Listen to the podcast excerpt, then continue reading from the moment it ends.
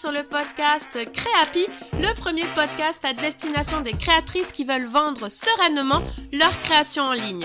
Je suis Marie et je serai ton hôte sur ce podcast. Ma mission T'accompagner sereinement et dans la bonne humeur pour le développement de ton activité en ligne afin que tu deviennes une créatrice happy et que tu puisses vivre de ta passion. Communication en ligne, réseaux sociaux, boutique en ligne, organisation, stratégie de vente, tous les meilleurs conseils te seront donnés et décryptés. Alors installe-toi confortablement et c'est parti pour l'épisode du jour. Hello hello et comme toujours je suis ravie de te retrouver dans ce nouvel épisode de Créapi, un épisode où une fois de plus je ne serai pas toute seule puisque je reçois au micro Mélanie Mélanie qui est la créatrice de la marque Olala Bijoux et qui s'est lancée il y a plusieurs années dans la formation pour aider les créatrices qui veulent se lancer et ou se perfectionner dans la création de bijoux. Et aujourd'hui, nous allons te parler d'un sujet dont je n'avais pas encore parlé sur le podcast et qui me semblait hyper important dans son parcours d'entrepreneuse créative puisque c'est celui de choisir son nom de marque. Et donc à la fin de cet épisode, tu sauras tout ce qu'il y a à savoir pour choisir ou rechoisir un nom de marque performant et mémorable. Et tu verras que Mélanie n'est pas avare de conseils et d'idées de noms. Allez, je te laisse découvrir tout ça et je te retrouve juste après pour la conclusion. Hello hello Mélanie et je suis ravie de t'accueillir sur ce nouvel épisode de Créapi, surtout que l'on va parler d'un sujet que je n'ai pas encore abordé sur le podcast et pourtant c'est un sujet que j'adore. Avant qu'on démarre, comment vas-tu Mélanie? Eh bien, bonjour Marie. Eh bien, moi, ça va, ça va. J'allais dire très bien, mais euh, ça s'entend peut-être à ma voix. Je sors d'une petite semaine de maladie. Voilà, les affres de l'hiver. Mais à part ça, euh, ça va très très bien. Ah bon, alors là tant mieux. je suis, le soleil brille et c'est une bonne journée. Et oui, c'est vrai que Mélanie est pas en France, elle est dans plus au sud, du côté du Ouais. Portugal. Donc, euh, est-ce que c'est vrai, il fait meilleur au Portugal qu'en France? Je pense qu'on peut le dire. Ok, en tout cas, là où je suis, le, le- le- on dit souvent qu'il y a 400 jours de soleil par an. Mais bon, c'est pas tout à fait vrai, je dois l'avouer. Mais euh, Oh, d'accord. on n'est pas, on est pas mal lotis. Bon, super. Donc, euh, génial. Bon, en tout cas, tant mieux si ça va mieux au niveau de ta, de ta santé. C'est vrai qu'il y a plein de petits virus en ce moment euh, qui traînent. Ouais, ça tourne beaucoup. Ouais, là, ça tourne beaucoup, comme quoi, même au Portugal. euh, Ah oui, non, on n'y échappe pas par contre. ok. Bon, bah écoute, merci beaucoup. Alors, pour ce petit interlude euh, météo et euh, virus grippaux. Voilà. Ouais, et avant qu'on rentre dans le vif du sujet et pour les auditrices qui te découvrent, est-ce que tu pourrais te présenter, nous présenter ce que tu fais et ton histoire euh, d'entrepreneur créative? Oui, alors donc moi c'est Mélanie, comme tu viens de le dire. Euh, je j'ai pas tout à fait 40 ans, bientôt, et j'ai deux enfants, et donc je vis maintenant au Portugal après avoir vécu quelques années sur l'île de Malte et puis avant cela en France. Euh, j'ai créé il y a une douzaine d'années la marque Olala Bijoux, donc une marque de bijoux en plaques et or Initialement, c'était en argent, puis ensuite très vite en plaque et or, euh, qui a eu, on va dire, son petit, son petit succès à son échelle, qui aujourd'hui est, on va dire, en pause. Enfin, en tout cas, je ne l'alimente plus beaucoup parce que j'ai une deuxième activité euh, suite à celle-ci. Depuis euh, cinq ans, je suis également formatrice en ligne à la bijouterie. Donc, je forme les débutants, les voilà, tous ceux qui le souhaitent à se former à la bijouterie. Et voilà, pour se reconvertir dans ce, dans ce joli métier, puisque moi aussi je suis issue d'une reconversion. La bijouterie n'était pas mon domaine principal. Avant cela, je, je travaillais dans le commerce, euh, commerce international pour, euh, pour des groupes de cosmétiques, notamment pour Chanel. Et voilà. Et puis un jour, euh, j'ai bifurqué. Ok, super. J'a- Alors, ça arrive souvent, les, les artisanes, les créatrices de bijoux, Ouais. etc. Il y a beaucoup de reconversions.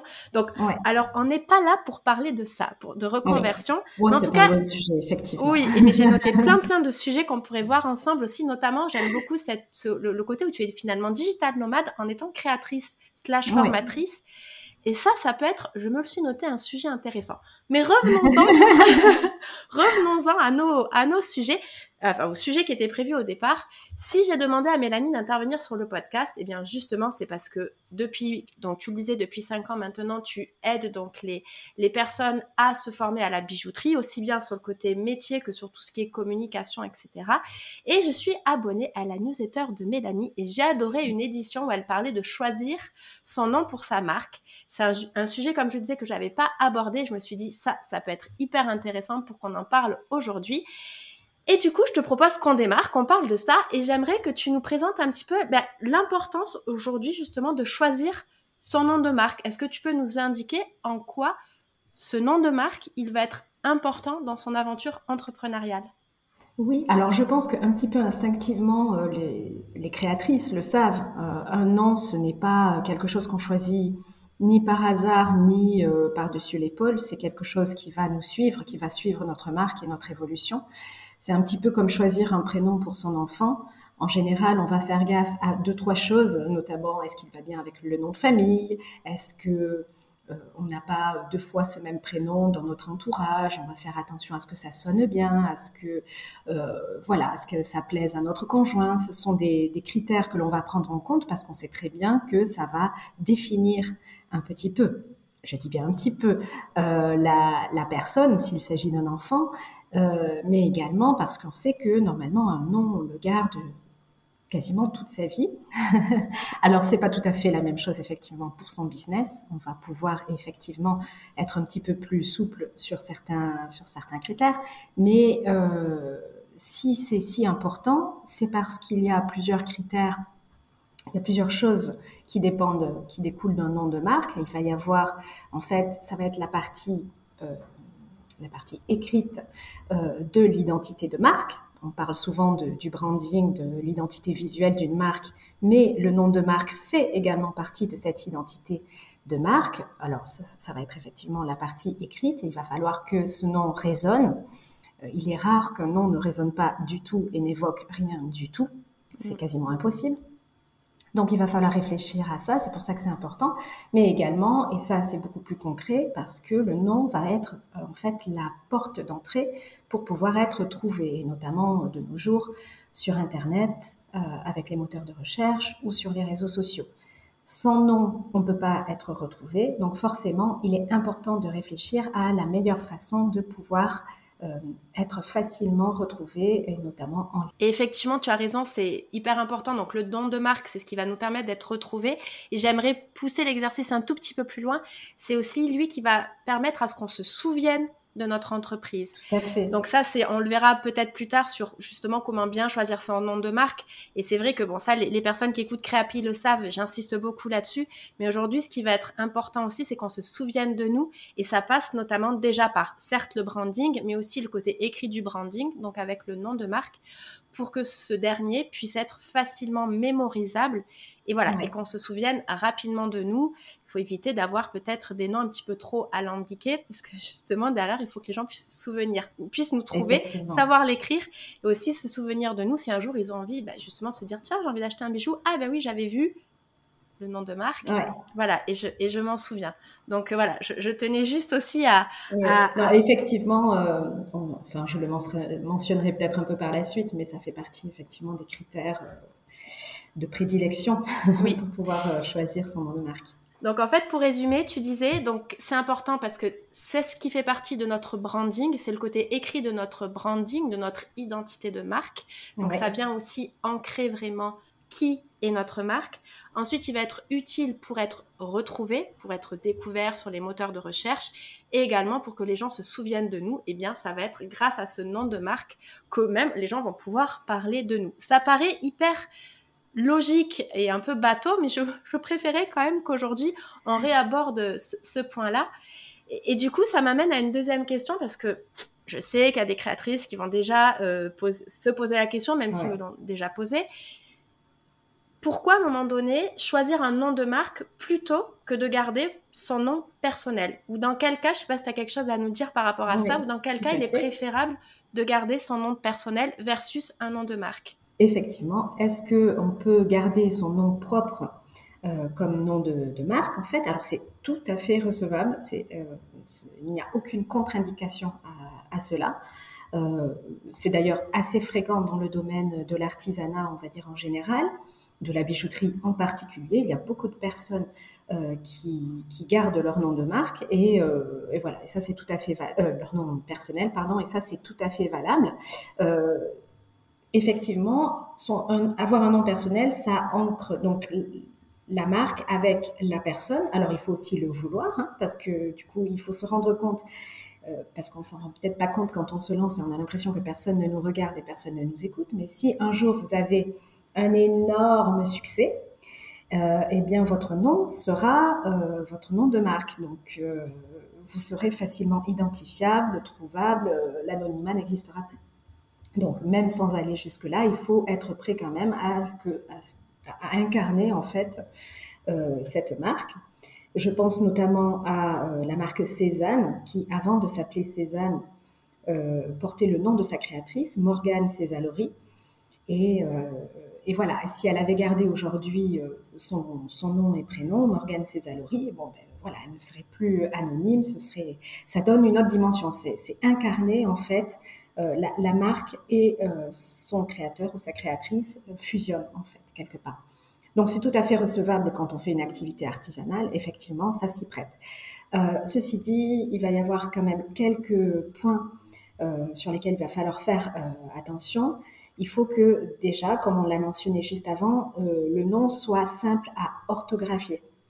Parce que si on a un nom compliqué, il va être difficile à mémoriser, difficile à orthographier, et euh, on sait très bien que les noms, notamment les noms de famille, peuvent parfois être, euh, voilà, assez, euh, assez compliqués à retenir.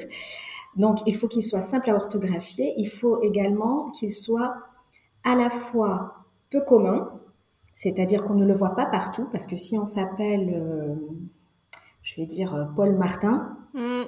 J'étais sur, les euh, J'étais sur les Martins aussi. Voilà, si on prend des, noms, prénoms euh, très, très tendance ou en tout cas très, très communs, que très commun, que l'on voit euh, souvent, bah forcément, on va pas, on va pas, quelqu'un qui va vouloir se rappeler du nom de, de, de, la marque de bijoux va se dire, attends, c'était, c'était Paul Martin, non Paul Dupont, non, non Pierre Dupont, non Pierre Martin.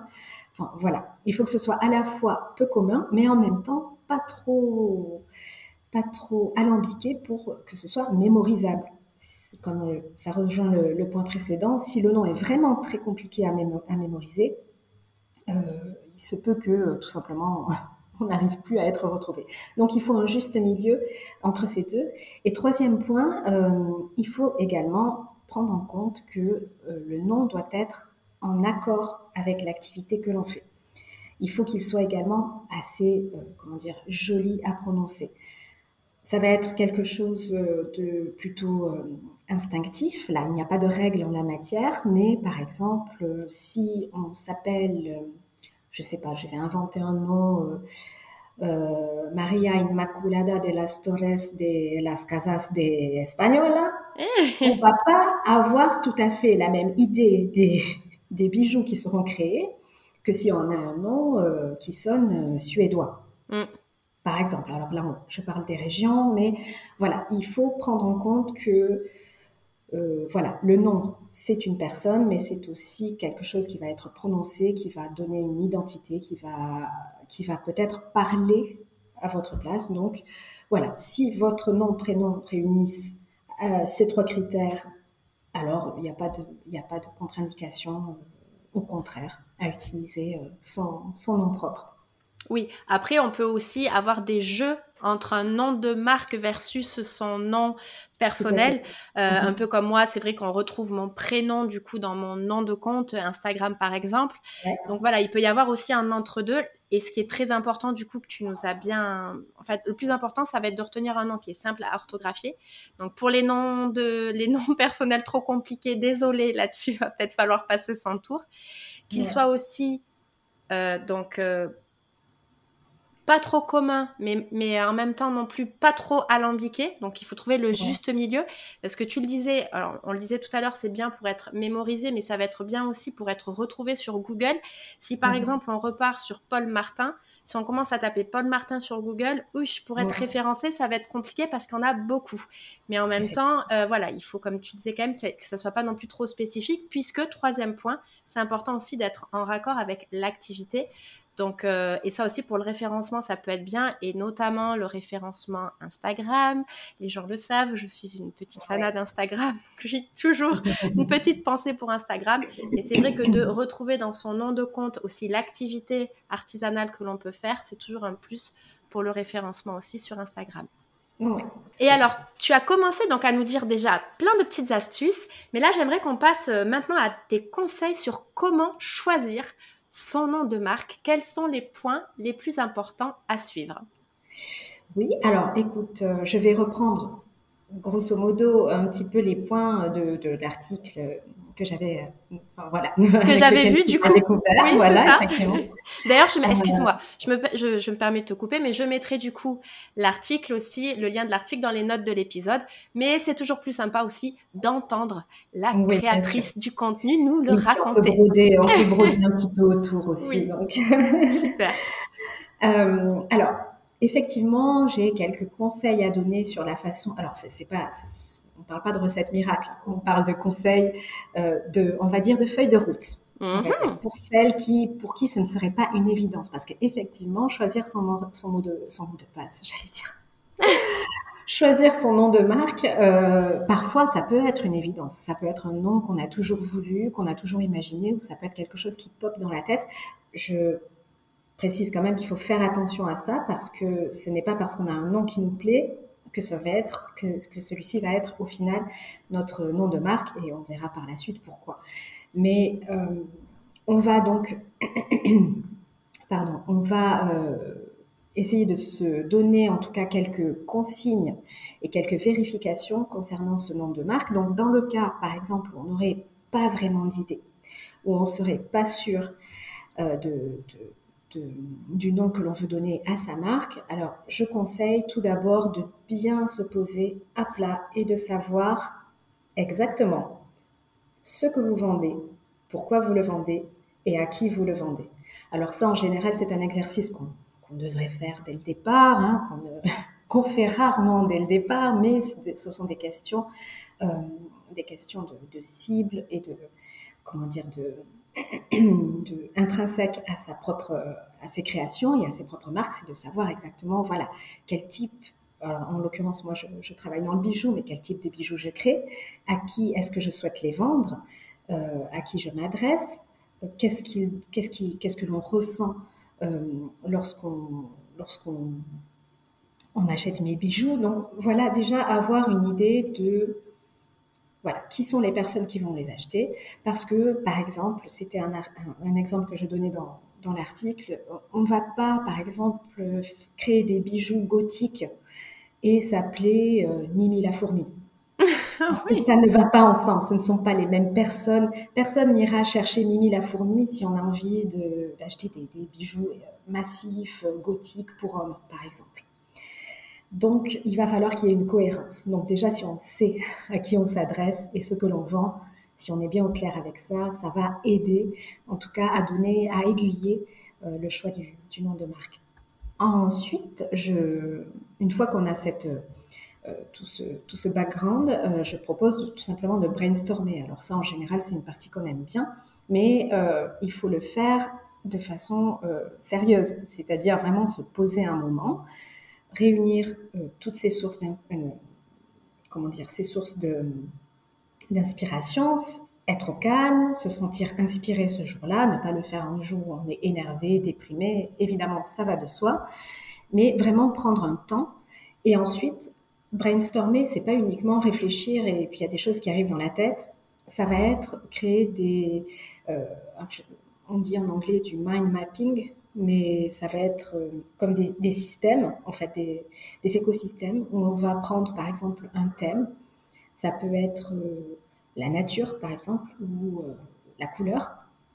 Et on va de là vraiment ne pas se limiter et noter tout, tout, tout ce qui nous vient en tête autour de ce thème.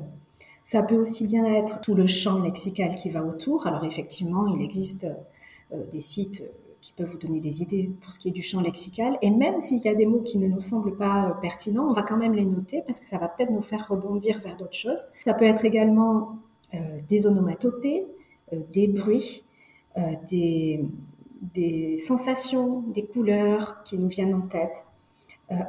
voilà, des chiffres même, tout à fait, c'est tout à fait possible.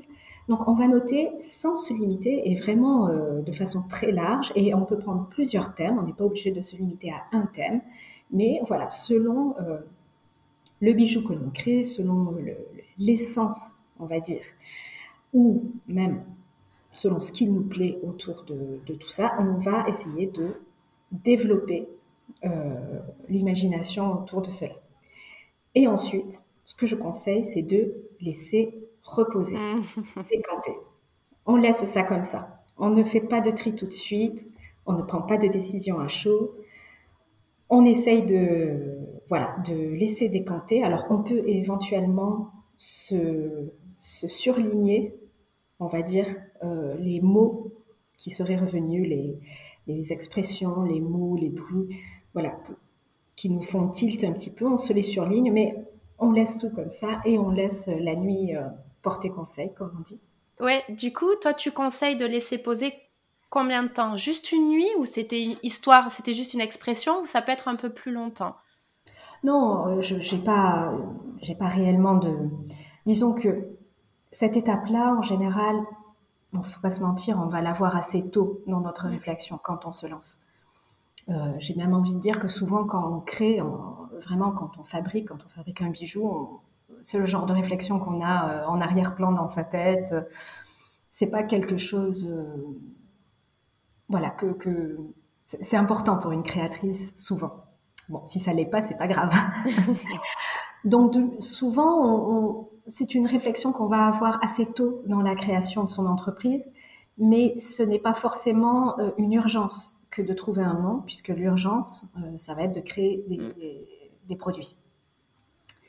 Donc disons que cette décision, elle peut être prise euh, presque euh, au moment de créer euh, son entreprise et donc de devoir donner un nom. Du coup, plus il y a de temps qui passe entre le brainstorming et le choix, et plus on sera sûr de son choix. Je sais que pour ma part, ma marque Olala Bijoux, je l'ai créée, ça a été un nom assez instinctif. je l'avais en tête depuis un moment je peux pas dire que je le regrette, mais ça n'a pas été un choix, euh, un choix euh, fait euh, en toute, voilà, avec une méthode comme ça. Ça a été très instinctif et ben voilà, ça, ça, ça, me va très bien. Mais à refaire aujourd'hui, j'aurais pris un peu plus de temps. Je me serais moins précipitée. Voilà. Je suis, je me pose exactement la même question. Alors, je ne suis pas une créatrice. Je, me pose des questions, moi, justement, pour changer aussi, euh, me trouver un nom de marque. Euh, euh, voilà. Donc, en même temps, je te cache pas que cet épisode m'intéresse beaucoup parce que qu'on soit créatrice ou pas, finalement, l'exercice est quasiment le même. Et effectivement, moi, au départ, ça a été instinctif. J'ai juste fait valider à deux, trois personnes qui m'ont dit oui. Et aujourd'hui, je me ressens plus dedans. Je l'aime pas. Il y a plein de, tu le disais tout à l'heure sur la première partie de cartographier un petit peu son univers, de pourquoi on le fait, des valeurs et tout ça. Et moi, je m'y retrouve pas du tout dans, dans ce nom. Enfin, bon, bref. Du et ça, ça va être, ça va être, euh, ça me fait rebondir sur ça. C'est mmh. vrai que le fait d'avoir une, euh, de cartographier un univers, ça va être utile pour le nom de marque, mais pas que, parce qu'après, on sait très bien que, euh, eh bien, il va y avoir peut-être une sous-marque je sais qu'à un moment, moi, dans mes bijoux, j'avais fait des bijoux pour, pour enfants. Donc, j'avais fait Olala Mini, mais ça aurait pu être Little Olala, ça aurait pu être Petit Olala, Olala Petit, Olala Chouchou. Enfin, il y a tout un tas de, de, choses qui vont en découler. Il va y avoir également euh, potentiellement euh, un site internet, une page Instagram, il va y avoir une carte de visite à designer. Et en fait, cet univers-là, ce champ lexical-là va pouvoir être utile pour beaucoup d'autres choses. Et, et en fait, effectivement, il y a le mot en soi qui va définir le ou les mots qui vont définir le nom de marque, mais il faut peut-être aussi avoir dans un coin de sa tête tout euh, le champ lexical qu'on pourrait développer. À côté de ça, je ne sais pas, par exemple, si on fait, euh, si on a un nom de marque sur le thème des abeilles, et qu'ensuite on veut créer un atelier partagé, eh bien peut-être qu'on l'appellera la ruche. mm. parce que ça va bien avec. Peut-être que si on ouvre une boutique, on donnera un nom en, rapport avec le nom de, sa marque. Si on crée une box avec d'autres créatrices, ça va être beaucoup de, de, choses qui vont découler de ce nom-là. Donc c'est intéressant de faire ce, cette réflexion. Ce, voilà, on va peut-être se dire ah là il y a un thème, il y a quelque chose qui se dégage que je vais pouvoir développer. Donc, excuse-moi, ça me fait aussi re-re-rebondir. On fait plein de rebondissements avec Mélanie euh, sur ce que tu disais, notamment que ce nom de marque peut être aussi, alors c'est pas une obligation, mais ça peut être un point d'entrée pour créer ces catégories de produits slash ces mhm. collections. Comme tu disais, toi, tu as eu voilà toute la collection mini, aurais, enfin, pour les enfants, on, aurait pu avoir les hommes, on aurait pu avoir les femmes, enfin bref, en fonction des types aussi de, de, de matériaux qu'on peut, qu'on peut travailler, etc. Donc, mhm. ça peut être aussi quand le brainstorm, donc sur la deuxième étape au niveau du brainstorm, de se dire, est-ce que derrière, il peut être alors, en fait, je sais pas, je t'ai coupé, peut-être qu'il y a une checklist après à suivre, je ne sais pas, mais d'avoir dans un coin de, de sa tête de se dire, OK, derrière, il peut être décliné sur d'autres choses si on a envie. C'est oui, pas alors c'est bien de le garder en tête. Après, ça me, ta question me fait dire que quand même, il ne faut pas, euh, faut être assez sûr de soi quant au développement qu'on veut avoir.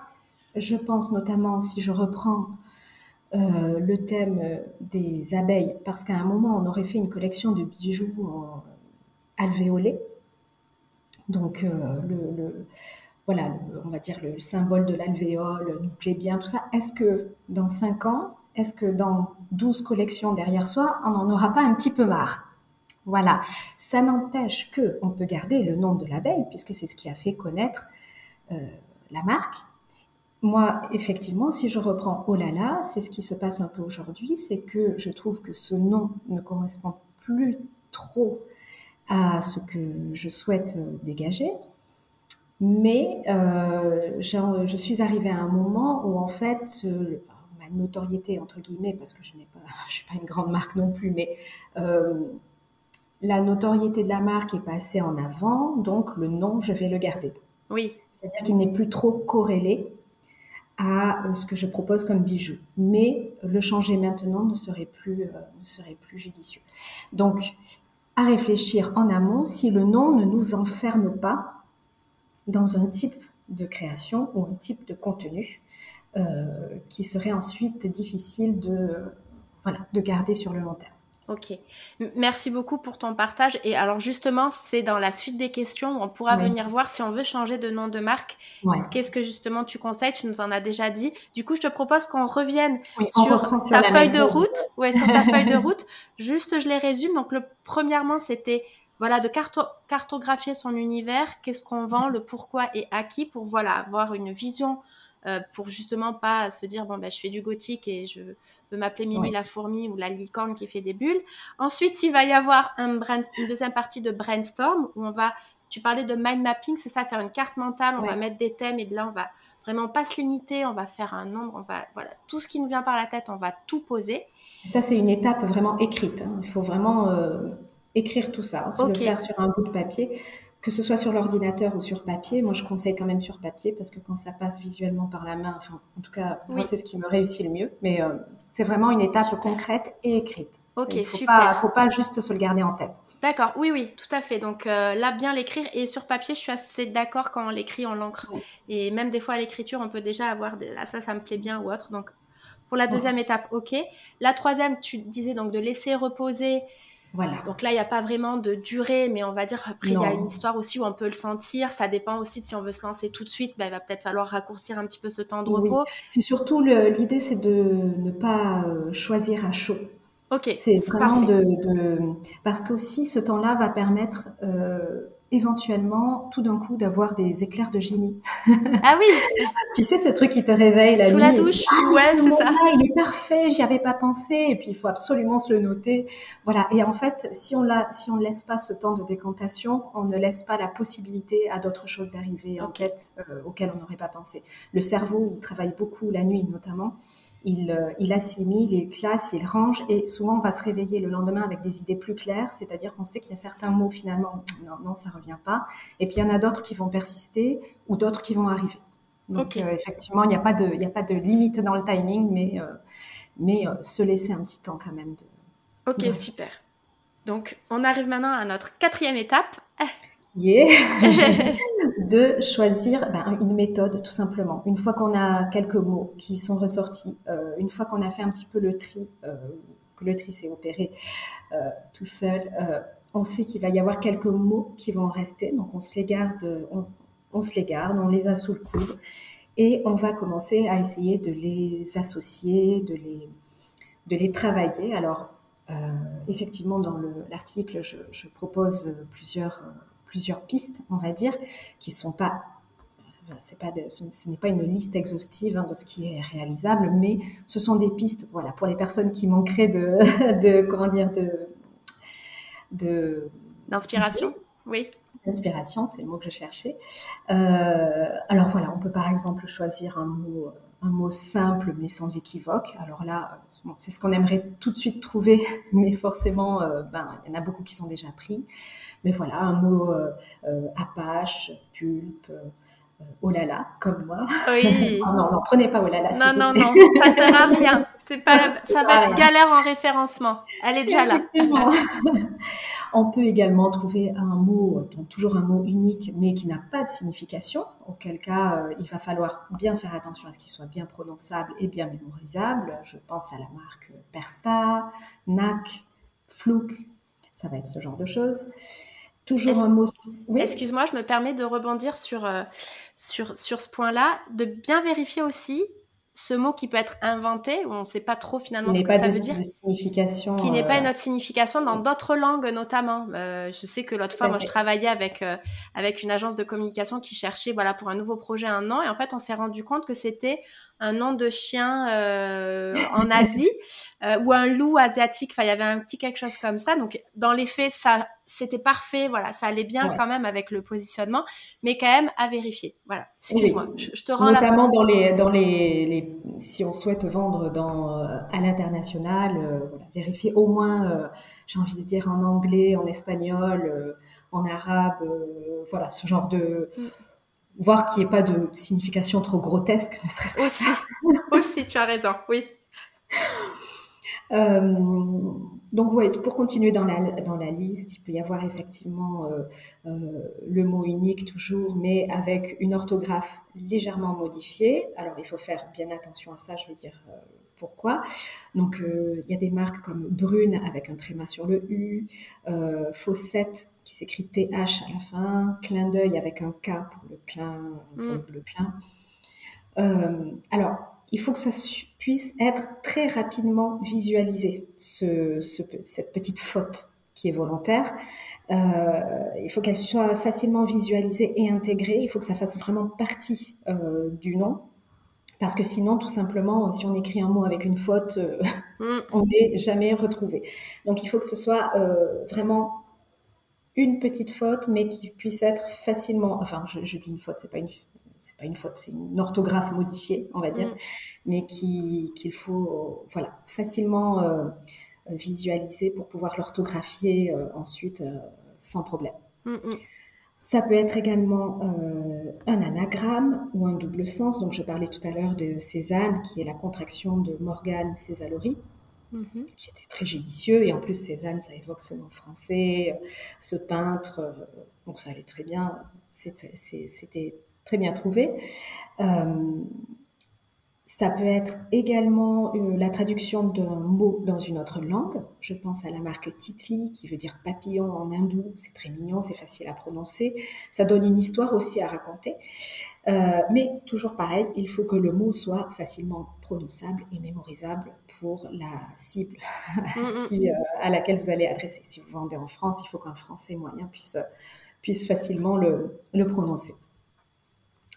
Et ensuite, il peut y avoir donc euh, des noms de marque avec deux mots. Ça peut être des mots qui s'opposent. Ça, ça c'est facilement, c'est très facilement retenable. Par exemple, si on s'appelle bleu citron, Souvent, hmm. un fruit avec une couleur qui n'est pas sa couleur, ah, tout de suite, ça, ça, saute euh, aux yeux. Euh, euh, vert cerise, voilà, ce genre de choses, ça peut être judicieux parce que ce sont des mots simples, qu'on n'a pas de doute pour les orthographes, sur lesquels on n'a pas de doute pour orthographier, mais mais voilà, qui, qui, est mémorisable de par cette, cette dissonance en fait. Ça peut être également euh, des mots euh, dans deux langues différentes.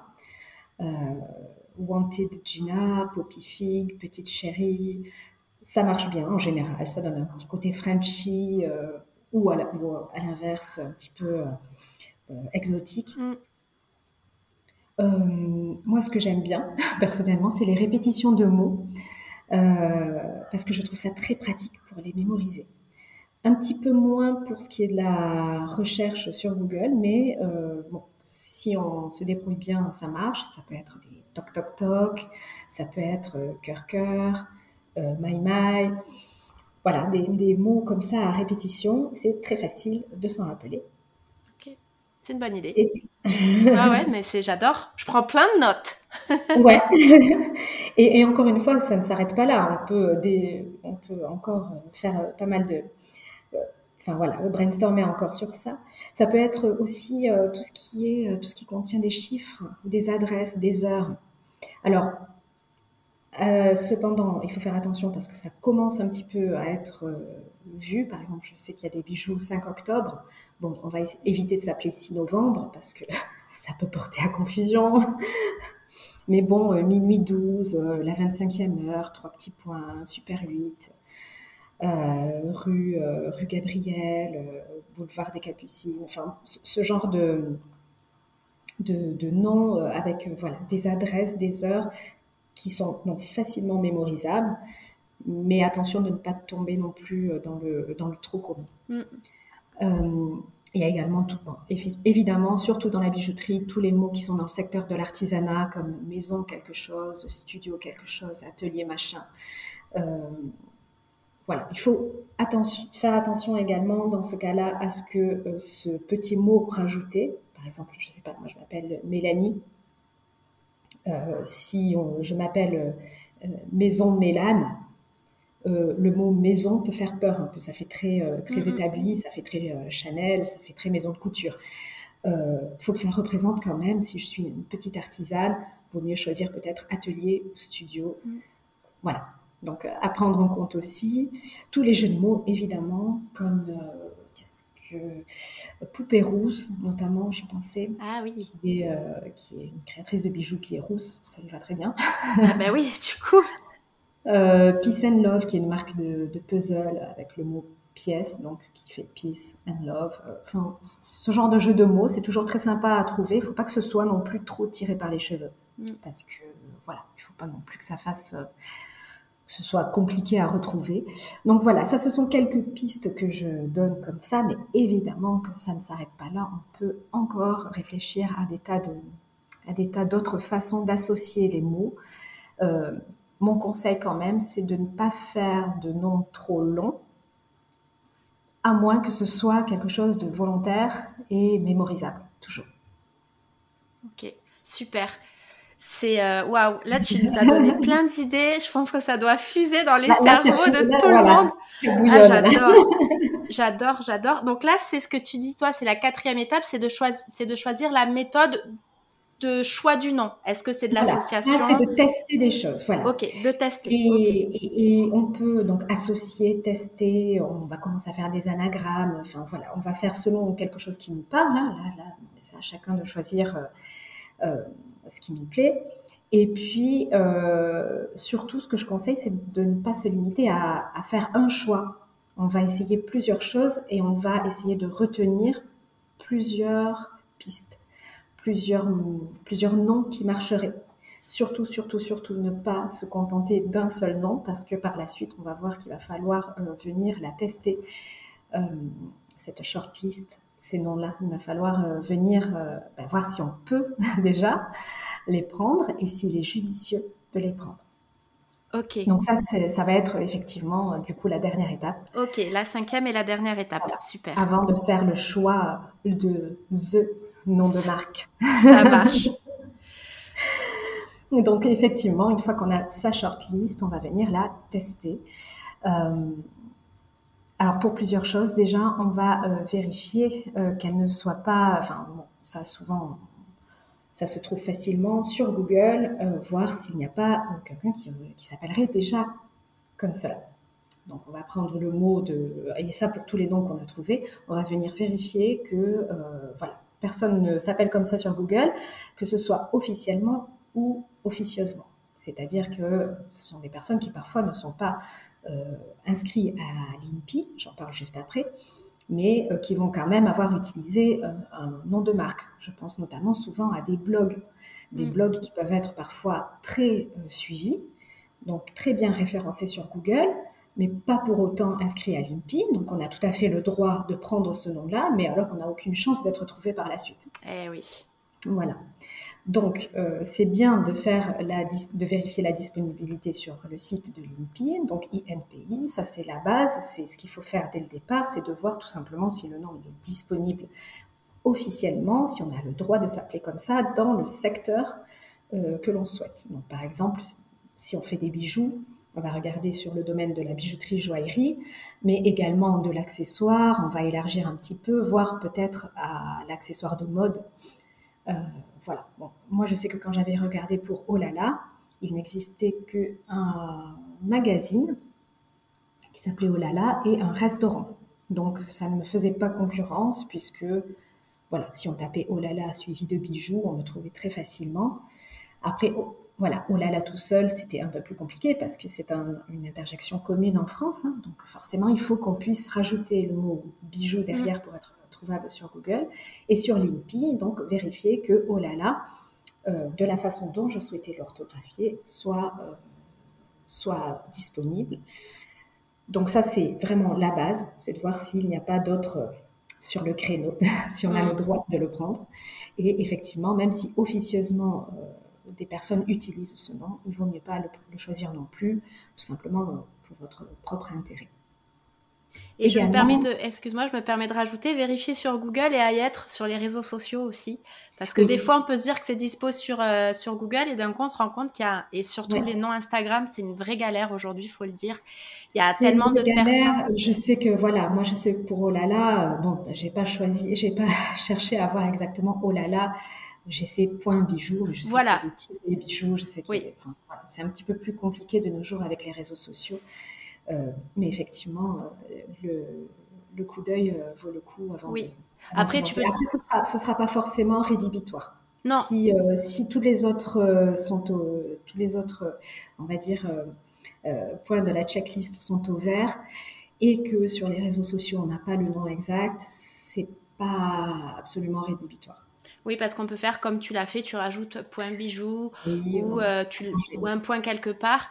Mais c'est vrai que souvent, on a tendance quand même à conseiller d'avoir un nom de compte sur les réseaux qui soit similaire au nom, nom de domaine, donc euh, à l'adresse qu'on peut avoir sur Google. Donc, euh, mais effectivement, c'est dans l'idéal de l'idéal aujourd'hui. tu as raison de souligner, c'est pas rédhibitoire, c'est pas le plus important. C'est pas le plus important, mais euh, ça peut, ça peut, euh, si ça peut pencher, faire pencher la balance pour un nom plutôt qu'un autre. Exactement. Pardon, je te laisse continuer sur du coup ce qu'il faut vérifier. oui. Alors également, moi, ce que je conseille, et c'est quelque chose que j'avais fait mais pas assez profondément, moi, à mes débuts, mais c'est de vérifier avec différentes orthographes et différentes variations. Je reprends encore une fois mon exemple personnel, parce que celui-ci est assez euh, marquant, on va dire, mais oh là là, moi je l'orthographie O-H-L-A-L-A. Mm. Et il y a une personne sur deux qui l'orthographie H-O-L-A-L-A. Ah oui, comme ho ho ho, le Père Noël. voilà, exactement. Et ça, je n'y avais pas pensé tellement dans ma tête, c'était O-H-L-A-L-A. Et euh, bah, j'avais raconté dans la newsletter que tu as reçue d'ailleurs euh, la petite anecdote à ce sujet, c'est que quelques mois après m'être lancée, il y a eu euh, Oh là là, Paris, parce que moi au départ c'était Oh là là Paris, avant d'être Oh là là bijoux, ah qui s'était lancé et, euh, et, qui faisait des bijoux pour chaussures.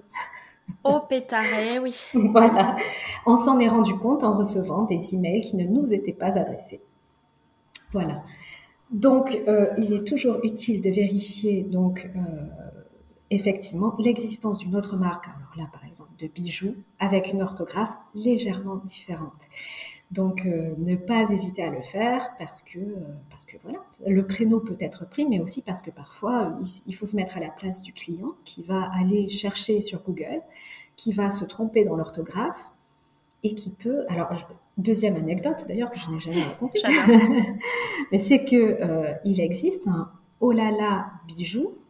Alors moi, je suis olalabijou.fr et euh, il existe un Olala bijou en Thaïlande. Ah oui, d'accord. Qui s'orthographie exactement pareil que moi. Et là, pour le coup, d'être inscrite à l'INPI, euh, je, je, ne peux rien faire. Je ne peux pas les, les attaquer. Enfin, d'ailleurs, je n'ai pas cette intention non plus. Mais donc, cette boutique existe. Et lorsqu'il y a des clients euh, français qui reviennent de voyage, on me contacte en général pour savoir où est-ce qu'on peut retrouver mes bijoux qu'ils ont vus à Bangkok. Et là, je leur explique que euh, c'est moi la vraie oh là là, que je fais des bijoux. Et ça m'a valu, euh, je te donne l'anecdote en avant-première, d'être du coup sélectionnée pour être exposée dans le plus grand palace du Maroc parce qu'il s'était trompé Waouh, oui. Donc parfois ça a du bon, mais pas toujours. ah oui, alors là quelle exclusivité, merci pour toutes les auditrices. Voilà. Euh, donc euh, ça, voilà, dans mon cas, ça, enfin en tout cas, je sais pas combien de ventes euh, ça m'a, enfin je veux dire combien ça a pu me faire défaut. Là en l'occurrence, ça m'a c'est une anecdote sympa à raconter, mais c'est le genre de choses qu'on n'a pas forcément envie de, voilà. Le subir, oui, oui. Voilà, c'est pas quelque chose qu'on a envie de, voir. Bon, là, en l'occurrence, c'est en Thaïlande, ça semble loin, c'est pas, c'est pas si pire, on va dire. Mais bon, voilà, il faut faire attention à l'orthographe et également donc à la disponibilité du nom de domaine. Oui. Parce que au-delà du fait d'avoir le nom de marque, il faut voir si le nom de domaine est disponible. Euh, donc, euh, voilà, euh, il y a un site qui s'appelle GoDaddy, go-daddy.com, euh, sur lequel on peut voir très rapidement, lorsqu'on tape un nom, où est-ce qu'il est disponible en .com, .fr. Alors je conseille toujours de l'acheter à la fois en .fr et .com. Mm. C'est quelques euros par an. C'est pas, enfin ça dépend du, ça dépend du nom de domaine, ça dépend de la fréquentation de la demande sur ce nom-là. Mais c'est quelque chose qui coûte pas extrêmement cher à faire et qui peut, voilà. Également, moi par exemple dans mon cas, j'avais du coup pris également les euh, noms de domaine Olala, O-H-L-A-L-A et H-O-L-A-L-A en .fr et en .com. Et comme je le disais au début, je m'appelais Olala-Paris. J'avais pris également les Olala-bijoux et les Olala sans le tiret. Bon, voilà, c'était pour faire des redirections vers mmh. mon site de vente. Voilà, c'est effectivement une petite voilà, on n'est pas obligé de le faire, mais c'est un petit budget, mais au moins ça évite de se faire prendre le nom sous le nez euh, ou alors d'avoir une personne qui a un nom euh, trop similaire ouais. par la suite. C'est une très bonne astuce, euh, merci. voilà. et une fois qu'on a fait toutes ces vérifications, qu'on a vu que donc il y aura certainement un nom, peut-être plusieurs, hein, qui auront voilà tous ces tous ces feux au vert. Euh, alors à ce moment-là, on peut y aller. On peut soit être persuadé du bien fondé, euh, enfin d'avoir le bon nom entre les mains, et éventuellement, on peut euh, faire une dernière étape qui est celle de la faire valider par son entourage. Alors là, c'est quand même à double tranchant parce que ça dépend de l'entourage que l'on a, j'ai envie de dire. oui. et puis, même si l'entourage est bienveillant, ça reste votre marque pas celle de votre mère, euh, votre cousine ou vos amis. Euh, si je propose de faire ça, c'est surtout pour voir s'il n'y a pas quelque chose euh, qui sauterait aux yeux des autres qui ne nous aurait pas sauté aux yeux. Oui, tout à fait. si on, en parle autour de soi et qu'on dit ah mais ça ressemble à, ça me fait penser à, ou alors et puis là on se dit ah mais oui bien sûr moi pas du tout mais eux oui. Surtout s'il y a plusieurs personnes qui font ce même retour. Exactement. Mm. C'est surtout à ça qu'il va falloir euh, penser, euh, mais pas dans le choix, euh, j'ai envie de dire, pas dans, dans sa décision par rapport au, goût de chacun. C'est-à-dire que si effectivement votre cousine Yvette trouve que ouais, bof, eh bien, mm. on s'en fiche que pour elle ce soit ouais, bof, parce que vous, vous avez fait tout le travail en amont. Oui, tout à fait. qui fait que voilà, vous savez pourquoi vous avez choisi tel ou tel nom. Ça va être plutôt voilà pour la cousine Yvette qui va dire euh, Ah oui, moi j'ai déjà entendu euh, ça euh, dans tel pays, en Thaïlande, en vacances, en Thaïlande. Ah, d'accord. voilà, ce genre de choses qui peut être effectivement l'ultime étape avant de, ben voilà, de réserver son, son, nom de marque sur l'INPI et sur, sur en nom de domaine. Voilà. Super. Bah écoute, merci beaucoup. C'est hyper complet, je trouve. Pour résumer rapidement et avant qu'on passe à la suite des questions, parce qu'il y en a encore d'autres.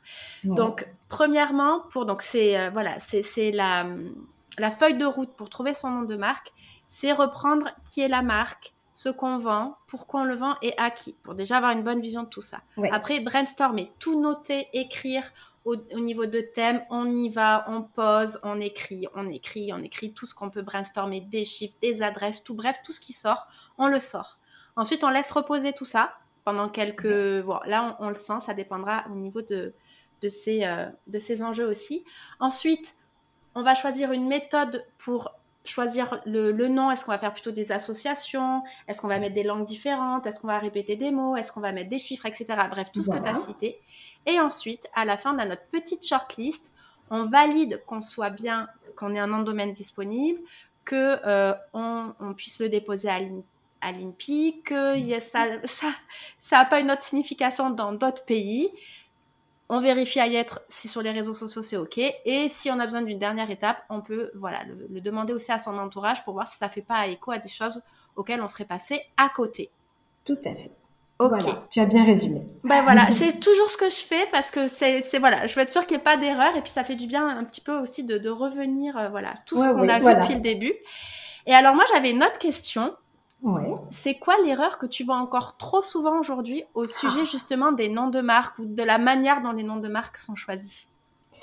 Eh ben, écoute, je j'ai pas de légitimité là-dedans euh, à dire ça c'est bien, ça c'est pas bien. Oui, tu as raison. C'est très mais...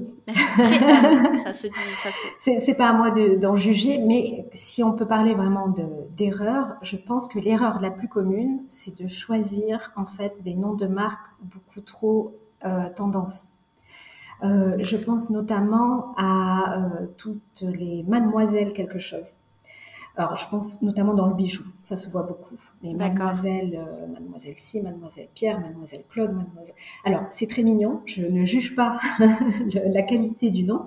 Le problème, c'est qu'il y en a tellement qu'en fait, dans la tête du client, c'est quasiment impossible de se rappeler si la personne qui l'a vu sur le marché artisanal euh, il y a un mois, c'était Mademoiselle Pierre, Mademoiselle, Mademoiselle Claude, Mademoiselle euh, Fanfreluche, Mademoiselle... Euh, il y en a beaucoup trop. Mm. Tout simplement, euh, c'est quelque chose de très, très commun. Je parle des mademoiselles, mais ça va être également tous les noms en adjectif féminin pluriel, comme les audacieuses, les optimistes, les intimistes, les imparfaites, les impatientes. C'est très mignon. pareil, encore une fois, quand, il y en a peu, c'est très bien. Mais il y en a tellement qu'on est à peu près 100% sûr qu'une partie euh, de la clientèle se trompera en nous cherchant et, alors avec un peu de chance, ils tomberont sur nos concurrentes.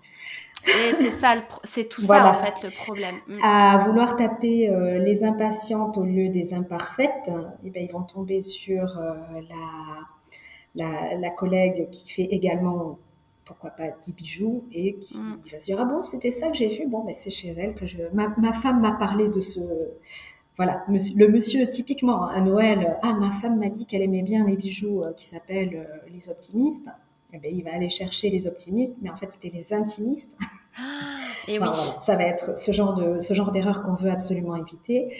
Également, tous les prénoms anciens, les Ginette, les Paulette, les Jeannette, les Colette, c'est très mignon, mais il y en a tellement que un prénom ancien ne ressemble à rien de plus qu'à un autre prénom ancien.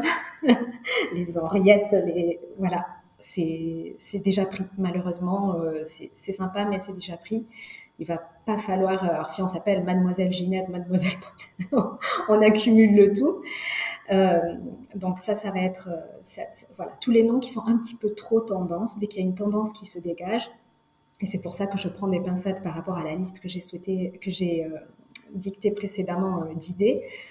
Il faut faire attention aussi à ce que ce ne soit pas trop tendance à un certain moment pour ne pas tout simplement se noyer au milieu de la foule. Oui. Voilà. et une deuxième. Euh, pardon, non, non, vas-y, vas-y. J'allais dire un autre type d'erreur euh, que je peux voir, c'est tous les noms qui commencent par euh, mon petit atelier, ma petite fabrique de les créations de, de bidules, mes petites trouvailles. Alors, déjà, le mot petite, ça, ça amenuise beaucoup. alors, ça peut, être, ça peut être un choix, hein, ça peut être quelque chose de vraiment volontaire, auquel cas il faut l'assumer. Mais sinon, déjà, ça rend. on, a, on voit tout de suite qu'on n'a pas envie de grandir.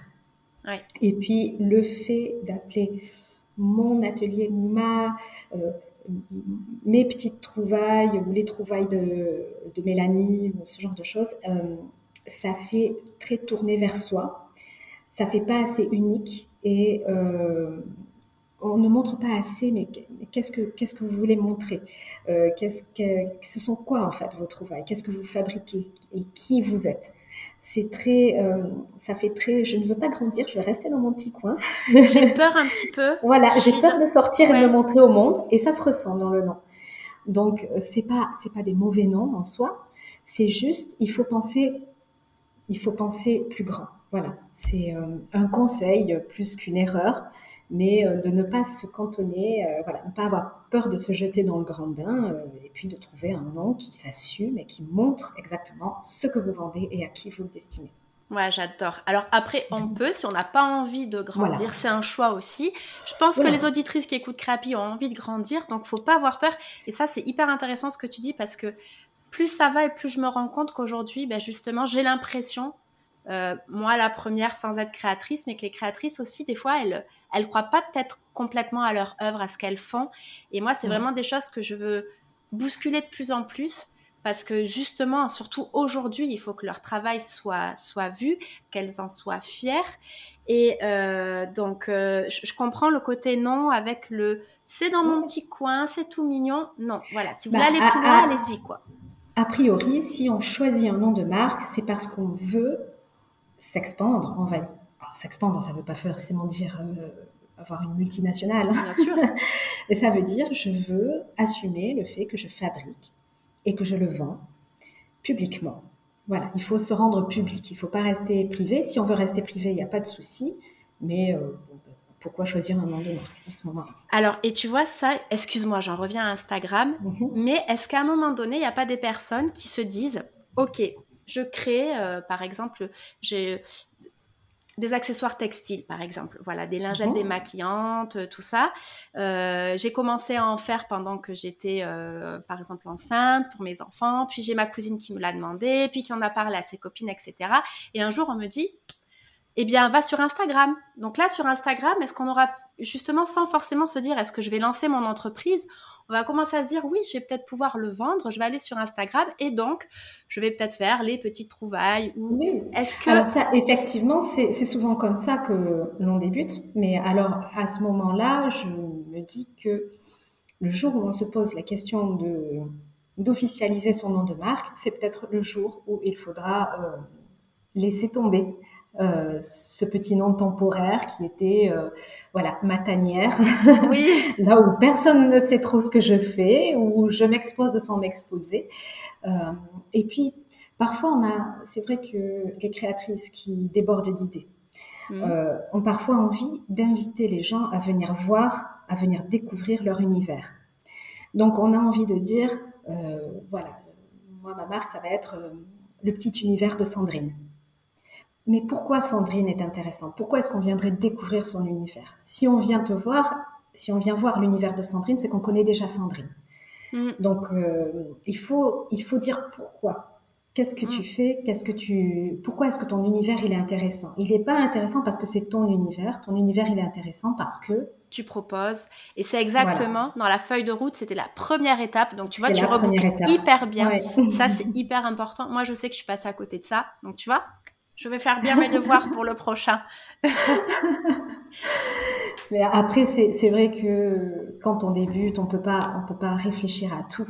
Oui, bien sûr. Euh, on va, et, d'ailleurs, ça va être peut-être un peu contradictoire avec tout ça, mais moi, je, je propose souvent de faire plutôt que de parfaire. Mhm. Donc, il vaut mieux euh, ne pas hésiter à se lancer avec un nom qui ne va pas bien, quitte à le changer après. Et je sais que c'est une question qui. Eh bien, justement, c'est la prochaine. Ben donc du coup, on y va? Alors, eh ben oui. Alors, je, n'ai pas eu cette expérience, même si je me suis posé la question moi-même de changer à un moment mon nom de marque. Et encore aujourd'hui, puisque avec apprendre la bijouterie, j'ai fait une deuxième erreur, erreur, enfin erreur. Ça avait été beaucoup plus. Donc, je, j'ai cette activité de, création de bijoux qui s'appelle Olala Bijoux et j'ai cette, cette, activité de, de, formatrice, pardon, je cherchais le mot, en bijouterie, donc avec apprendre la bijouterie. Et là, pour le coup, j'avais un peu plus réfléchi mon nom. Le problème, c'est que j'avais réfléchi pas assez loin, j'avais réfléchi au référencement. Oui. Voilà, pour être très vite, très facilement, très bien euh, remonté sur Google.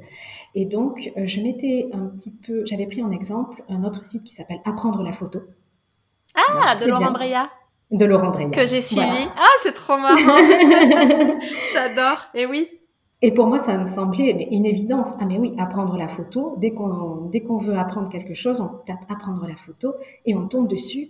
Et c'est très bien référencé sur Google. Et voilà. Et ben je me suis dit, ben moi, c'est apprendre la bijouterie. Mm. Donc j'ai été immédiatement très bien référencée sur Google et sur YouTube. Et donc pas de souci. Le problème, c'est que ça reste euh, pas assez identifiable. Mm. Voilà. Donc aujourd'hui, euh, on m'appelle avec le prénom de mes concurrentes parce que euh, c'est pas assez identifiable. Donc je me suis posé là, il y a deux ans de ça, j'ai refait un, rebranding de, mon site. Enfin voilà, c'est même pas un rebranding, j'ai fait un branding. ouais, je vois bien.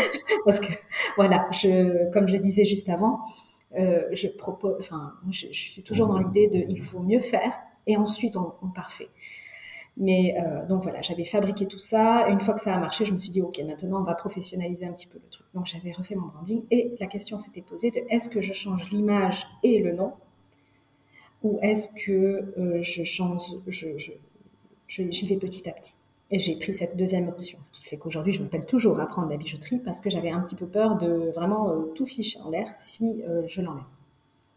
Mais par contre, petit à petit, avec mon branding, j'arrive à amener vers des choses plus visuellement impactantes. Et donc, c'était tout le travail que j'ai fait avec ma graphiste. Je lui ai dit, je ne veux pas un logo qui soit joli, je veux un logo que l'on puisse retenir. Mm. Je veux une charte graphique qui fasse que quand on voit euh, mon compte Instagram, mon site, ma carte de visite, euh, mes formations, on sache que c'est moi et pas quelqu'un d'autre. Si mon nom, il est très générique, visuellement, je voudrais compenser. Donc, on a commencé par ça. Donc ça, c'est une première chose qui peut être faite, c'est-à-dire on peut garder un nom qui n'est pas forcément judicieux et commencer à compléter autour. Et moi, je sais que ça, c'est un travail de longue haleine qui fait que si un jour je change à prendre la bijouterie, je n'aurai pas peur de tout perdre parce que j'aurai renforcé tout ce qu'il y a autour. Hmm. Bon, mais là, on parle de choses déjà peut-être un peu plus établies. J'imagine que quand on se lance euh, en tant que créatrice, on n'est pas non plus dans ce stade de réflexion-là. On a peut-être, comme on le disait juste avant, pris un nom qui nous plaisait au départ parce qu'il nous a popé en tête comme ça un mm. jour, et puis à, à, y réfléchir, on se dit qu'il n'est pas forcément adapté. Alors, je dirais qu'il n'y a pas... Euh, comment dire les, conseils ne sont pas euh, très nombreux, c'est toujours une, quelque chose de délicat à faire, surtout si on est bien établi. Donc, un premier conseil, ce serait d'avoir cette réflexion le plus tôt possible, déjà. Mhm. Euh, comme moi, je peux avoir cette, cette euh, appréhension, j'imagine que tout le monde peut l'avoir, quel que soit son stade de développement, c'est-à-dire que si on change de nom, on perd tout le monde. Alors, on va faire en sorte que ce ne soit pas le cas, mais c'est une appréhension que l'on a. Et donc, je conseille, si possible, d'avoir cette seconde réflexion sur son nom de marque euh, assez rapidement si on sent qu'il y a quelque chose qui ne va pas. Après, comme je disais avec Olala Bijou, une fois que la notoriété est assez mise en place, on peut garder un nom de marque qui n'est pas parfait parce que, voilà, euh, qui est compensé par euh, le, fait que la marque est déjà établie. Donc, si on veut le faire, le faire plutôt en amont. Et ensuite, euh, ça va être mon deuxième conseil, donc d'énormément forcément communiquer mmh. dessus pendant une longue période ne pas faire l'erreur de penser que parce qu'on a mis un jour un post sur Instagram en disant hé, au fait, je change de marque, je change de nom, euh, que ça va passer crème et que tout le monde l'aura lu. Mm. il faut savoir qu'il y a vraiment très peu de personnes qui lisent absolument 100% de notre contenu. Donc, il va falloir le répéter, le répéter, quitte à agacer parfois un petit peu son audience, mais au moins ça sera marqué dans les esprits. Et puis changer petit à petit, peut-être la couleur, la charte graphique, le nom, le logo, le faire découvrir, discuter autour, demander ce que vous en pensez, que ce soit sur les réseaux sociaux, que ce soit dans, sa newsletter, sur son site. Euh, voilà, euh, montrer ses nouvelles cartes de visite, il va falloir communiquer dessus. Pourquoi pas le faire en plusieurs étapes, dévoiler d'abord le nom, ensuite un nouveau logo, ce genre de choses. Donc le faire avec une stratégie de communication qui soit quand même assez adaptée et assez long terme. Et enfin, le troisième conseil que j'aurais, euh, c'est euh, de garder les noms de domaine précédents et de faire une redirection. Parce que moi, c'est ce que j'avais fait avec Olala Paris parce que quand j'ai déménagé de Paris, je me suis dit que ça n'avait plus de sens de s'appeler Olala Paris. Et je me suis appelée euh, Olala Bijoux. Et, euh, et, du coup, j'ai gardé quand même olalaparis.fr et .com pendant euh, peut-être, je crois que, non, encore aujourd'hui, je les ai encore. Bon, je, je pourrais m'en débarrasser. Mais euh, faire une redirection, ça permet, voilà, tout simplement à ceux qui n'auraient pas vu cette euh, changement, ce changement, cette transition, ou quelqu'un qui retrouve une vieille carte de visite et qui souhaite euh, revenir dessus, de pouvoir en tout cas être redirigé sur le site web. de même pour Instagram, pourquoi pas, voilà, garder deux noms et faire une comment dire, un double, un double compte pendant un certain temps avant de faire basculer. C'est pas une obligation. Oui. Mais si on veut vraiment démarquer et garder un même nom de compte, euh, voilà, c'est quelque chose qu'il faut, euh, faut garder les deux pendant un certain temps. Oui. C'est un, très très bon conseil et effectivement c'est ce que je conseille aussi sur Instagram si on décide de changer le nom de compte. Alors pas forcément changer le nom de sa marque mais son nom de compte c'est par exemple je vais enlever les points euh, où je veux ajouter un petit mot. L'idée, c'est effectivement de créer un autre compte avec son ancien nom de compte. Et dans la biographie de bien mettre que le nouveau compte est arrobase, on peut mettre justement un nom de compte dans sa biographie, comme ça les gens n'ont qu'à cliquer dessus. En mettant un petit visuel aussi sur le feed qui montre que voilà, ou mettre des stories à la une. Après, de tout ressaisir sur les deux comptes, hmm, personnellement, je suis pas trop pour parce que du coup, on divise par deux euh, la portée de chaque de, ce, contenu à chaque fois. Euh, et puis pareil, si on est tagué en story avec l'ancien compte, de toujours bien repréciser que euh, on est sur ce nouveau compte-là pour sensibiliser au maximum. Mais c'est pas le plus important non plus. Enfin, mais quand même, il faut en tenir compte. Il y aura aussi. Pensez peut-être aussi, je, pense à une toute petite chose, c'est euh, les pop-up sur le site internet. On peut laisser pendant un petit moment, pendant toute une période de transition, un petit pop-up qui apparaît en disant euh, Hey, euh, oh là là, changé de nom. Mm. Enfin voilà, un petit, un petit mot sur la page d'accueil qui fait que voilà, la, ah personne qui se connecte tout de suite comprend qu'en fait, elle s'est pas trompée de site. De toute façon, c'est ça, c'est communiquer sur tous ces supports de communication. Euh, et puis surtout, ne pas faire l'erreur de penser qu'on va saouler les gens avec. C'est pas grave. oui, ça c'est, ça c'est globalement pour toutes nos communications. Euh, il ne faut pas hésiter à répéter, répéter, répéter, puisque entre le fait que l'algorithme nous ne montre pas à tout le monde, que tout le monde n'est pas tout le temps sur les réseaux et qu'en plus il faut, euh, je crois, un message, il faut qu'il soit vu sept fois pour être compris. Enfin voilà, il y a des petits trucs comme ça. Sans rentrer dans ces chiffres-là, dans tous les cas, il faut le, répéter. Euh, Même si on a l'habitude de faire une newsletter, par exemple hebdomadaire, voilà, répéter en, fin de newsletter, au fait, je vais changer de nom, au fait, on a changé de nom. Ce genre de choses, ça peut être, euh, voilà, ne pas, sans, forcément en faire une newsletter à chaque fois, euh, mais le signaler, le garder en fin de, voilà, de newsletter, de site, de, communication de manière générale. Après, pendant, du coup, je réfléchissais, je me suis dit, est-ce que ce qui pourrait, si à un moment donné, voilà, il y a un nom qui, qui pop bien, qui plaît à la créatrice, est-ce qu'il ne pourrait pas y avoir un petit passage pour que justement ça, ça soit plus doux, ce changement avec, par exemple, elle décide de créer une collection particulière qui utilise justement une partie de ce nom? Comme ça, elle commence à être identifiée sur une collection. Euh, euh, je ne sais pas si ça apporterait pas plus de confusion. Ouais, je vois ce que tu veux dire. Mm. Si le message il est noyé, euh, je pense que c'est ça peut créer de la confusion en disant mais attends, elle s'appelait comment déjà Oui, c'est vrai. Ouais, Non, il faut que ça soit peut-être plus franc. Tu as raison. Oui, parfois. En plus, il n'y a pas de. Enfin, je veux dire, les gens vont pas être choqués. Ils vont peut-être justement réagir si on passe de l'univers, euh, si on s'appelle mes petites trouvailles, qu'on a un univers très doux, très pastel, et puis qu'on décide de, s'affranchir et de mettre un truc bien plus foncé, avec un logo marquant et, un nom très impactant. Alors bon, il faut que ce soit en accord avec ce qu'on fait, hein, toujours. J'imagine mal quand même passer du, de, quelque chose à son inverse, mais bon, admettons que on, assume vraiment une, nouvelle identité qui va avec le nom de marque, pas uniquement le nom de marque l'identité qui va avec, euh, et bien ça peut faire réagir. C'est l'occasion de parler, l'occasion de ah bon, maintenant tu t'appelles comme ça, mais pourquoi? Et alors ensuite on peut expliquer, on peut faire des posts sur ça, des stories, mm. de dire pourquoi est-ce qu'on a changé de nom, qu'est-ce qui nous a inspiré. Voilà, on peut créer toute une histoire qui va autour et pendant un certain temps communiquer dessus jusqu'à ce que ça devienne, que ce soit, comment dire, euh, euh, voilà, sur les roues. Mm. Donc toi, tu, tu conseilles donc quand même de vraiment de ce changement, de le renforcer. Alors certes avec de la communication, mais aussi pourquoi pas un rebranding aussi, pour que visuellement ça... Alors souvent ça va de pair quand même. Enfin, je veux dire, s'il y a un changement, hein, je ne parle pas d'un premier nom, forcément un premier nom, ça va venir, euh, ça va se construire petit à petit. Je pense que si on change de, de nom, il faut changer le branding avec.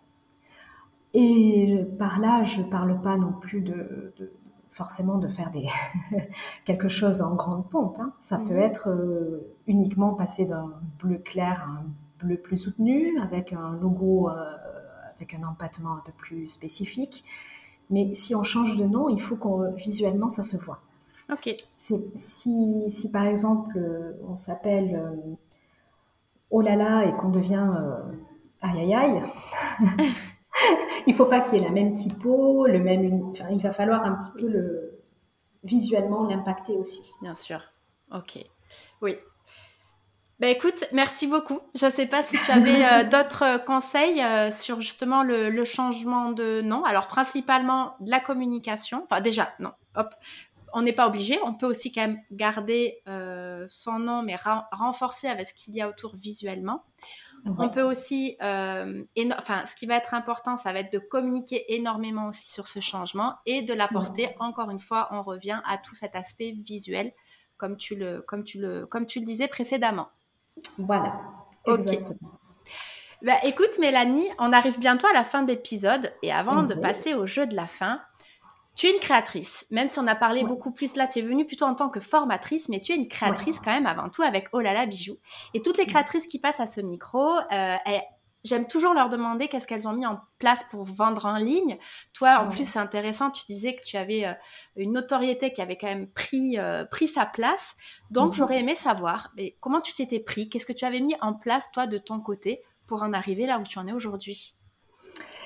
Eh bien, écoute, pour ma part, quand je me suis lancée, en tout cas, ça avait été assez, euh, on va dire, à la fois instinctif et un petit peu dicté euh, par, euh, par, des, par les circonstances.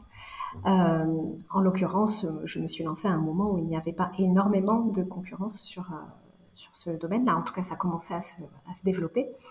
Donc, j'avais commencé, comme beaucoup de personnes, sur Etsy en ayant une vitrine mais à l'époque, c'était Etsy euh, fonctionnait quasiment comme un moteur de recherche. Donc c'était facile d'être trouvé. C'est pas forcément ce que je conseille aujourd'hui d'ailleurs, hmm. mais euh, en tout cas moi c'est comme ça que j'avais commencé. Depuis j'ai laissé tomber euh, ce, type de vente, mais j'ai un site internet, donc olalabijou.fr, vous aurez compris, euh, qui me permet de vendre en ligne. j'ai également tout un, un, réseau de revendeurs D'accord. Qui m'ont trouvé euh, ou que j'ai démarché. Euh, j'ai également une présence sur les réseaux sociaux, bien que plus alimentée depuis un petit moment parce que, donc, comme j'expliquais, j'ai plutôt développé euh, la partie formation ces derniers temps. donc ça, c'est pour ce qui est de ma présence en ligne. Elle se limite à ça actuellement. Et c'est vrai que par le passé, j'avais également d'autres canaux de distribution sur des sites internet, il y a des box euh, également avec lesquels je collaborais. Et euh, ce que j'ai essayé beaucoup de mettre en place, c'est des partenariats, que ce soit avec des influenceurs, avec d'autres artistes, avec euh, d'autres artisans, voilà, ce genre de choses. Ok. Oui, tout ce dont on parle sur le podcast. Donc voilà. Alors euh, je, rassure parce que ça peut faire peur un peu, mais euh, j'ai pas fait ça d'un coup. Mm. Ça a été euh, des, des opportunités, ça a été des voilà des concours de circonstances, des choses que j'ai appris, des choses qui n'ont pas marché, des choses qui ont marché. C'est pas là je parle de 12 ans de d'expérience derrière moi. Hein. donc je ne veux pas que ça, mette une pression trop forte. si on se dit, oh là là, moi je ne suis pas sur tous ces fronts. Euh, voilà. Et puis c'était couplé aussi à une stratégie, euh, je ne pas une stratégie, à de la vente physique. J'avais une, boutique, une boutique atelier. J'avais effectivement, je faisais des marchés, euh, j'avais ouvert une pop-up store avec des amis. Enfin bon, c'était pas uniquement de la vente en ligne. Et j'ai souvent l'un euh, nourrit l'autre. Ok. Oui, quand la vraie vie rencontre le digital, comme j'aime bien le dire. Tu as été sur les deux fronts, donc. Euh, voilà, et ça peut être une stratégie que de n'être que en ligne. Hein. Ce n'est pas de nos jours, c'est tout à fait viable, je pense. Oui. Après, il y a du monde en ligne aussi. Donc euh, voilà, là-dessus, il faut trouver encore une fois le, juste milieu. Ça pourrait faire le, vraiment notre épisode. Je te propose que on clôture, même si il y a le jeu de la fin. Avant, est-ce que tu peux nous parler de tes projets à venir peut-être? Des projets à venir. Alors cette année, euh, je continue la formation technique en bijouterie. Euh, pour celles que ça intéresse, il y aura une formation euh, sur le Goldfield, sur euh, la fonte à cire perdue, sur le certissage. Donc ça, c'est tout le côté technique. J'ai un projet un peu plus palpable, mais je ne vais pas le dire parce que ça reste encore. Ça marche. voilà, il y a un côté un petit peu superstitieux derrière. Hein. Je n'en parle pas tant qu'il n'est pas réalisé concrètement. Pas de souci. Mais suivez-moi sur les réseaux sociaux pour être mise au courant euh, dès, que, dès, que, dès que ce projet sortira. Euh, et voilà, et j'ai d'autres euh, formations un peu plus axées business, administratif, entrepreneuriat qui verront le jour soit en fin d'année, soit en début d'année 2024. Cool. Voilà. Mais écoute, du coup, donc principalement aujourd'hui, on peut te retrouver sur les réseaux, quoi, plutôt sur Instagram? Alors, j'ai fait le choix d'être présente uniquement sur Instagram, sur YouTube et euh, sur mon site internet slash newsletter. Donc, euh, apprendre-la-bijouterie.com pour les sites internet et les réseaux sociaux suivent voilà, de la même façon apprendre la bijouterie. Je mettrai de toute façon tous les liens dans les notes de, l'épisode. Mais si on veut venir rapidement échanger avec toi, j'imagine que ce sera plutôt via voilà. DM sur Insta. Voilà. Sur Facebook, j'y suis pas. enfin, j'y ah bon? J'y suis, j'y suis, mais euh, je n'y traîne pas beaucoup, donc je mets du temps à répondre. Si, j'ai un Pinterest aussi, mais c'est pas là non plus où je communique avec les gens, donc euh, non. Voilà, c'est surtout Instagram et euh, par email. Super. Bon, ben écoute, merci beaucoup Mélanie, tu nous as donné beaucoup, beaucoup de choses. Et puis je te propose du coup, avant de se dire au revoir, qu'on passe au jeu de la fin. C'est devenu une tradition pour tous les invités qui viennent sur ce podcast. Donc le jeu, c'est le ceci ou cela. Donc je rappelle mhm. rapidement les règles. Sur différents sujets, je vais te proposer deux options. Tu ne devras faire qu'un choix et je te propose que l'on fasse ça en une minute. Du coup, je lance le chrono. Est-ce que c'est bon pour toi? Allez, je suis parti. Été ou hiver? Été. Norvège ou Portugal? Portugal. Mac ou PC PC. Shampoing solide ou liquide? Liquide. Crêpe ou glace? Ah, Crêpe. Instagram ou TikTok? Instagram. Or ou argent? Or. Couche-tôt ou couche-tard? Couche-tard. chocolatine ou pas au chocolat? Je suis obligée. Chocolatine, of course. Ah non Je suis de Toulouse. Ah, Fleurs ou bougies euh, Fleurs. Fruits ou légumes? Fruits. Appel ou texto? Texto. Chat ou chien? Ah, c'est quoi ces questions? Chat. Ah, organisé ou désordonné? Organisé. Vendre en ligne ou dans la vraie vie? Dans la vraie vie. Ah, c'est ah, fini. ça y est. Ah, je t'ai coincé un petit peu hein, sur le chat et sur les animaux. Ouais, c'est quand même des questions pas faciles. Euh, et en plus, j'ai une liste, mais je m'en suis rajouté une. Je ne savais pas que tu étais au Portugal. Donc, Norvège ou Portugal, elle est sortie comme ça. Ah ben ouais. Et c'était sûr que tu allais dire Portugal. J'aurais dû faire non, autre chose. C'est comme, c'est comme été ou hiver. À ton avis, pourquoi est-ce que je suis au Portugal? Je sais, je sais. Et oui, on sait jamais, tu sais, des fois. non, non, ouais, sinon je souffrirais beaucoup si j'étais plus hiver. En tout cas, j'ai appris que tu étais de la région toulousaine, la région chocolatine. Voilà, vous êtes quelques-unes sur le podcast. Je suis une chocolatine power, effectivement. Cette question est toujours utile. ouais. Et c'est une vraie question de la vraie vie. Vraie question, bien sûr. Merci de l'avoir posée. J'ai rétabli la vérité. Euh, euh, non, on va arrêter là. Moi, je suis à Montpellier, hein, je tiens à le préciser quand même. Ah, Montpellier, c'est pas, c'est ah, pas chocolatine. Ah, surtout pas, c'est pas un chocolat. Pourtant, c'est la même région Occitanie, mais non, on est bien sur Il faudrait faire un nouvel épisode de podcast sur chocolatine ou pain au chocolat. ouais, c'est ça. Ah là là, en tout cas, merci beaucoup, Mélanie. Eh ben, J'espère que tu auras apprécié ces quelques minutes. En tout cas, moi, j'ai vraiment apprécié de pouvoir échanger avec toi. Donc, je te remercie encore une fois de ton temps et de tout ce que tu nous as partagé. J'espère que ça pourra guider mes auditrices. Et puis, je, je, te, je te propose qu'on se quitte là. Est-ce que tu as un dernier mot pour la fin? Eh ben écoute, non, moi je voulais te remercier de m'avoir invité sur ton podcast. Euh, C'était un très bon moment. J'espère aussi avoir pu euh, aiguiller euh, voilà des, des, des, personnes qui se qui se poseraient des questions sur leur nom de marque. Et puis et puis voilà, avec plaisir pour un prochain épisode sur un autre sujet. Ah ben avec grand plaisir, c'est noté. Merci beaucoup Mélanie et à très vite. Marie. Je vous retrouve juste pour la conclusion de l'épisode. À bientôt. À bientôt. Voilà, alors j'espère que cet épisode très complet t'aura plu. Mélanie avait beaucoup de conseils à te donner et j'ai vraiment adoré échanger avec elle à ce sujet et entendre tous les conseils et toutes les idées qu'elle avait à nous partager. Si toi aussi cet épisode t'a plu, n'hésite pas à venir me le dire sur Instagram, à lui laisser un petit message sur ton appli de podcast préféré ou lui laisser une note. Sans retour de ta part, il est difficile de savoir si mon contenu te plaît et c'est donc le meilleur moyen pour me le dire. Je te remercie infiniment pour les quelques secondes que tu vas prendre de ton temps précieux pour me laisser un avis sur cet épisode.